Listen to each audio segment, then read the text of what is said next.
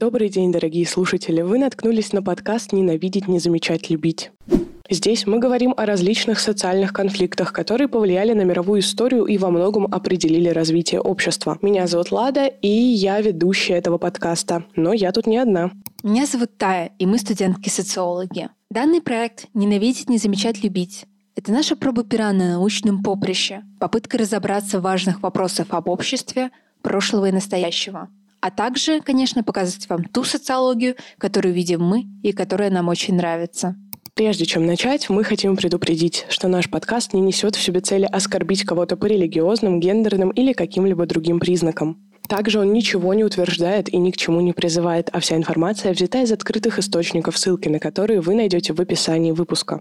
Подкаст создан исключительно в развлекательных целях, и хотя мы не претендуем на роли экспертов, мы постараемся быть максимально объективными и беспристрастными в своих суждениях. 21 июля состоялась долгожданная премьера фильма Кристофера Нолана «Оппенгеймер», рассказывающая историю американского физика и отца-основательной ядерной бомбы Роберта Оппенгеймера. В ожидании одной из двух главных премьер года, второй фильм упоминаний не требует, среди потенциальных зрителей разгорелся старый спор. Было ли необходимо применять ядерное оружие против Японии в Хиросиме и Нагасаки? Несмотря на возраст данного вопроса, мнения вокруг него все еще разнятся. Никто не спорит о жестокости кровавого решения правительства США, но ставится под вопрос его необходимость. Можно ли было обойтись без стольких жертв, без боевого применения ядерного оружия? Сам Роберт Оппенгеймер не мог дать ответ на этот вопрос в интервью CBS News 1965 года. Он рассуждал о взгляде на применение ядерного оружия Джорджа Маршалла, начальника штаба армии США во время войны, и Генри Льюиса Стимсона, военного министра США в то время. С обоими он тесно общался во время разработки ядерного оружия о необходимости принятия такого решения. Те настаивали, что необходимость была и имела судьбоносный характер для прекращения войны с Японией. Затягивание ядерного удара или же отказ от него могут привести к большим большим жертвам с обеих сторон. То, что стало одной из главных трагедий Второй мировой войны, одним из ее мрачных символов, как и символов начала новой эры в сфере военных конфликтов, не станет темой нашего сегодняшнего обсуждения. А данное предисловие ведет нас к следующему проявлению жестокости по отношению к японцам со стороны американского правительства – интернирование японцев в США. Чрезвычайный указ, подписанный Франклином Рузвельтом в феврале 1942 года, дал начало насильственному переселению американских японцев с западного побережья в концентрационные лагеря, официально называвшиеся военными центрами перемещения, с целью избежать их объединения с японской армией. В данном выпуске мы расскажем о самом интернировании, как оно проходило и какие причины и последствия имело а также предложим свой анализ событий того времени. Мы постараемся ответить на вопрос о том, почему перемещение японцев не является одним из известных примеров угнетения малых этнических групп американскими властями, как реакция самих японцев на события отличается от реакции на репрессии других меньшинств, и как это связано с их культурой. Перед непосредственным началом самого выпуска мы бы хотели рассказать зрителям о книжном магазине в Санкт-Петербурге «Желтый двор», который расположен на улице Маяковского, дом 15. Данный книжный магазин посвящен культуре Японии, Китая и Кореи является одним из моих самых любимых в Санкт-Петербурге. Книги, приобретенные нами там, «Хризантема и меч. Модели японской культуры» и «Пути японской культуры», были использованы в социологическом анализе данного исторического события и очень помогли нам в нашей работе.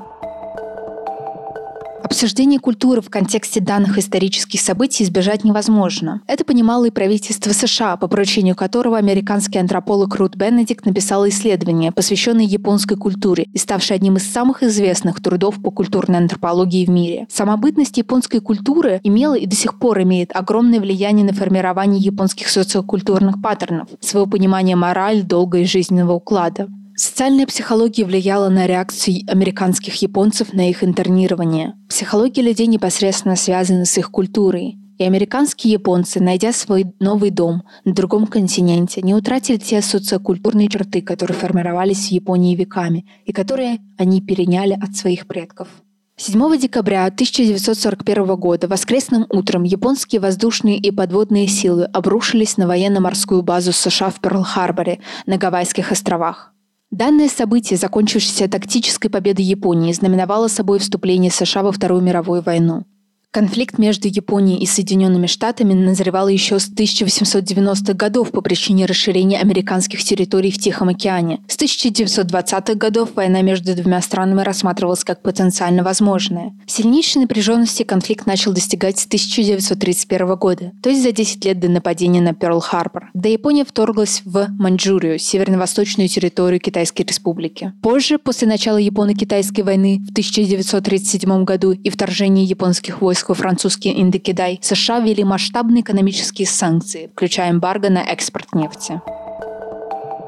Для многих начало военных действий стало вопросом времени. Прошло совсем немного времени, как в США началась пропагандистская кампания против японцев и Японии – Везде на плакатах виднелась фраза «Помните о Перл-Харборе». Военная пропаганда США выставляла японцев разрушителями мира и обманщиками, которые выражали надежду на продолжение мира, пока готовили нападение на военно-морской флот США. Антияпонские настроения, которые существовали и до нападения на США, стремительно усилились и подкреплялись опасениями в американских СМИ о безопасности прибрежной части страны, территориальные воды которой не были надежно укреплены. Если в начале 20 века американские граждане испытывали неприязнь к японским иммигрантам в силу предрассудков того времени и борьбы за рабочие места и землю, то после Перл-Харбора неприязнь переросла в ненависть и достигла своего пика. Правительство спонсировало печать пропагандистских плакатов с использованием гипертрофированных стереотипов. Ко времени атаки на Перл-Харбор около 127 тысяч японцев проживало на западном побережье континентальной части Соединенных Штатов. Около 80 тысяч из них были рождены в США и имели гражданство США, Остальные родились в Японии и не имели права на получение гражданства. Предрассудки, спонсируемые правительством, и страх за жизнь сыграли свою роль. Гражданские и военные власти проявляли беспокойство по поводу лояльности этнических японцев, хотя это беспокойство не было реальной угрозой. Лада, слышала ли ты о проявлении ненависти к японцам в США после Перл-Харбора? Слушай, ну, насколько я знаю, их интернировали без вещей или разрешали взять немного, а все остальное требовали сдавать в государственные хранилища. Забрать вещи обратно удалось, конечно, не всем, часть осталась разворована, а что касается жилья, то того тоже могло не оказаться. Могли, например, оформить на него претензии соседи или что-то в этом духе. Как таковых убийств или действительно проявлений ненависти других я не нашла. Хотя Честно говоря, я думаю, что они были, просто не освещались. Да, ненависть в сторону граждан японского происхождения была колоссальной и зачастую поддерживалась СМИ. Гадюка — это всегда гадюка, независимо от того, где она вылупилась. Таким образом, американец японского происхождения, рожденный у японских родителей, вырастет японцем, а не американцем. Фраза, появившаяся на страницах газеты «Лос-Анджелес Таймс» незадолго после нападения на Перл-Харбор. Это не единственный и не самый страшный пример шовинизма военного времени. Первоначально рассматривалось несколько вариантов интернирования. В конечном итоге был принят самый жесткий вариант, предложенный Карлом Бендетсоном. 19 февраля 1942 года Рузвельт подписал чрезвычайный указ номер 9066, по которому военные получали право объявлять различные районы страны по своему усмотрению военной зоны, откуда могли быть выселены любые лица. В общей сложности в зоны выселения вошло около трети территории страны. 2 марта граждане японского происхождения были уведомлены, что они подвергнутся выселению из военной зоны номер один в 100 милях от побережья. Гражданам японского происхождения было сказано, что они будут переселены в специальные лагеря. Было разрешено взять с собой только самое необходимое. В зону выселения вошли Запад США, а также частично штаты Среднего Запада и Юга. Граждан, которых власть сочла менее опасными, не были направлены в лагеря, им было разрешено поселиться в других местах не попадающих в зону выселения. Интернирование коснулось множества людей, которые были японцами лишь частично. Так, например, даже те, у кого была всего одна шестнадцатая часть японской крови, могли быть выселены в лагеря для интернированных. Есть улики, доказывающие, что эти действия были расово мотивированы, не исходили из военной необходимости. Например, дети-сироты, у которых была одна капля японской крови, как было указано в письме одного чиновника, тоже были включены в программу по интернированию. В это же время интернированию подвергались и канадские японцы. 24 февраля 1941 года, на пять дней позже, чем в Соединенных Штатах, был издан приказ, разрешающий интернировать из 100-мильной зоны вдоль побережья лиц японского происхождения. Им также запрещалось работать в отраслях транспорта и связи, иметь фотоаппараты, огнестрельное оружие и радиоприемники. Примеров депортации и интернирования в истории много. Лада, можешь привести какие-либо еще примеры? Да, таких примеров и правда в истории много. Например, после начала Великой Отечественной войны вглубь страны было переселено более миллиона поволжских немцев. И не только поволжских, их отправляли вглубь страны, на Алтай, в Казахстан и еще куда-то. Конечно, как и во всех таких историях, в дороге гибло множество людей от различных инфекций, вызванных антисанитарией. Да и в целом условия перевозки были чудовищными. Вернуться, конечно, тоже удалось не всем. Имущество отбирали, и возвращаться было просто некуда. Интернирование особо не порицалось гражданами США. Наоборот, многие нашли в этом выгоду для себя. Так, например, фермеры-американцы, давно конкурирующие с фермерами японского происхождения, не стесняясь говорили об этой выгоде и о том, что предпочтут японцев оставить в лагерях интернирования уже после окончания войны. Сами лагеря для интернированных японцев представляют собой территорию с бараками наподобие военных. Например, в центре для перемещенных лиц в Карт-Маунтен в штате Вайоминг японцы жили в бараках, отапливаемых дровяной печью с армейскими койками вместо кроватей. Туалет, душ и столовая располагались в отдельном блоке. Стараясь как-то улучшить свои квартиры, семьи огораживали пространство от соседей простынями. Пытаясь защититься от холода, от 20-градусной мороза зимой в Вайоминге не узникам приходилось заделывать щели в наспех построенных бараках подручными материалами вроде газет. Интернированные работали в самом лагере, например, в столовой, школе или больнице. Однако большинство трудилось на сельскохозяйственном хозяйственных работах за пределами лагеря. При этом зарплата была примерно в пять раз ниже, чем по стране. Несмотря на то, что сравнивать лагеря для японцев в США и условия содержания в них с концлагерями в Европе не представляется нам логически и этически обоснованным, кажется нужным уточнить, что это все еще было грубое ухудшение условий жизни для тысяч невинных людей, своего рода расовая сегрегация, оправданий которой не было. Критики интернирования утверждали, что оправдание его военной необходимостью безосновательно и приводили в пример отсутствие последующих приговоров для американцев японского происхождения по обвинениям в шпионаже или саботаже. Они также отмечали, что у американцев японского происхождения, находящихся в Японии, не было никакого выбора, кроме как быть признанными в японскую армию, при том, что вернуться в США было невозможно. А Соединенные Штаты уже официально объявили всех людей японского происхождения враждебными иностранцами.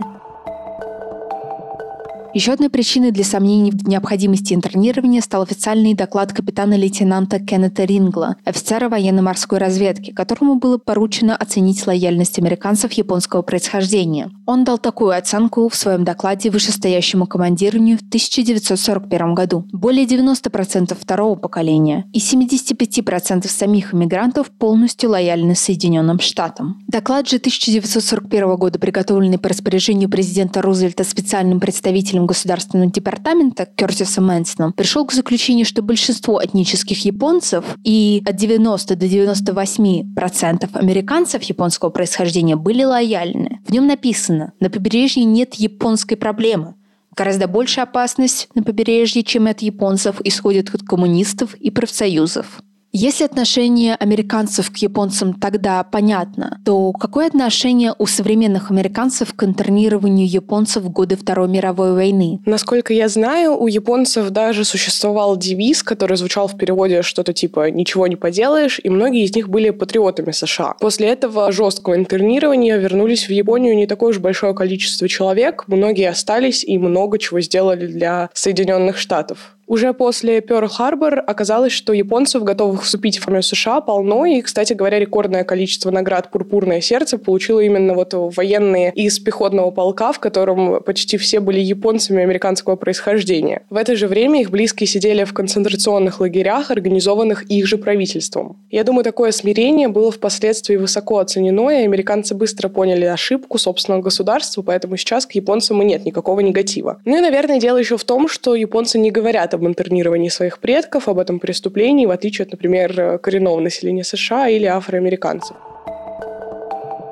В 1944 году Верховный суд США подтвердил конституционность интернирования, аргументировав это тем, что ограничение гражданских прав расовой группы допустимо, если того требует общественная необходимость. В то же время было признано неконституционным содержание под стражей лояльных граждан. В январе 1945 года законы о выселении были отменены.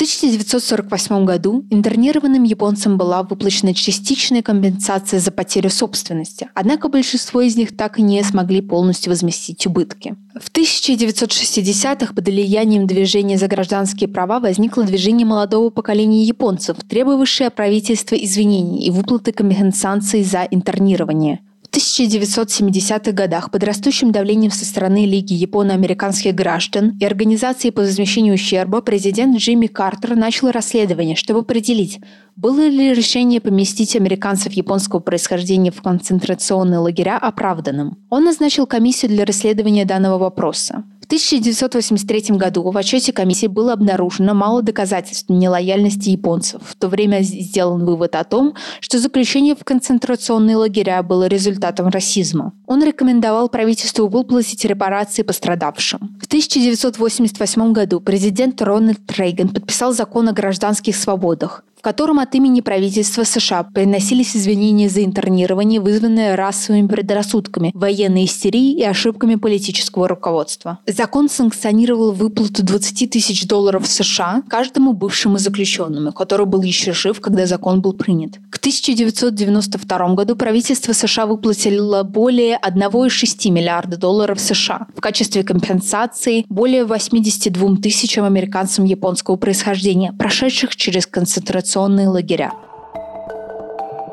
То, что мы рассказывали вам об интернировании японцев в США и Канаде во время Второй мировой войны, намного реже становится обсуждением в американском обществе, а за границами штатов будто известно лишь немногим. Лада, как ты думаешь, почему тема насильственного перенаселения американских японцев в концентрационные лагеря так редко обсуждается? А, я думаю, во-первых, потому что сами японцы не так громко об этом говорят. Во второй половине э, века правительство США им выплатило определенные компенсации, и вместо того, чтобы, как, например, представители коренного населения требовать все новых и новых, японцы ну, просто работают. Кстати говоря, эти компенсации совершенно справедливые, потребовали не те японцы, которые были непосредственно интернированы, а молодое поколение, то есть уже их дети. Я так понимаю, что японцы действительно относились к этому с огромной долей смирения и сейчас просто не напоминают об этом правительству. В этом есть доля правды. Как мы уже говорили до этого, японцы обладают особой социокультурной традицией, уникальной этнопсихологией которая повлияла на то, как тогда и сейчас воспринималось интернирование и депортация японцев. Авторитеты традиции, а не личности сознания, выступают главными основаниями моральности. Переводит цитату известного культуролога Японии Анесаки Масахару в статье о специфике морального сознания японцев авторы книги «Пути японской культуры» Елена Скворцова и Александр Луцкий. Многие особенности исторического и социального развития Японии способствовали закреплению в сознании традиционных форм японской морали, которые играют роль даже в современной Японии. То, что японская духовная, соответственно, вместе с тем философская и моральная мысли строились в относительной самостоятельности и отчуждении от западного видения человеческих норм этики и морали, говорят о некой их уникальности. На это влияла также религия. Постулаты буддизма крепко переплелись с японским сознанием, стали неотъемлемой его частью. В статье о компромиссном характере японской культуры, уже упомянутой нами книги, японский характер повиновения большему, от государства до родителя, обсуждается на более глубоком уровне. Цените согласие, ведь основа всего – дух несопротивления. Избавьтесь от гнева, отбросьте негодование и не сердитесь на других за то, что они не такие, как вы. Социальная организация японского общества, базирующаяся на культуре компромисса, взращивает человека со специфической духовной традицией. Он не сердится, не сетует, не жалуется. Это объясняет, почему только спустя почти два десятилетия именно молодежное движение американских японцев, наверное, не так тронутых японской духовной мыслью, смогли отстоять свои права на извинения и репарации. Этнические японцы, родившиеся за пределами Японии, редко несут на себе тяжесть японской социокультурной традиции смирения, поэтому отличаются от жителей Японии. Наш интерес конкретно к этой теме и этому примеру угнетения национальных меньшинств в Соединенных Штатах был вызван особой духовной традицией японцев вопросов. Конечно, недостаток знаний по теме культурологии и истории Японии не может позволить нам углубиться в эту тему так, как мы бы хотели. Мы надеемся, что нам удалось заинтересовать наших слушателей и рассказать что-то новое. Спасибо, что послушали наш подкаст. Подписывайтесь, оставляйте комментарии, критикуйте. До свидания. До свидания.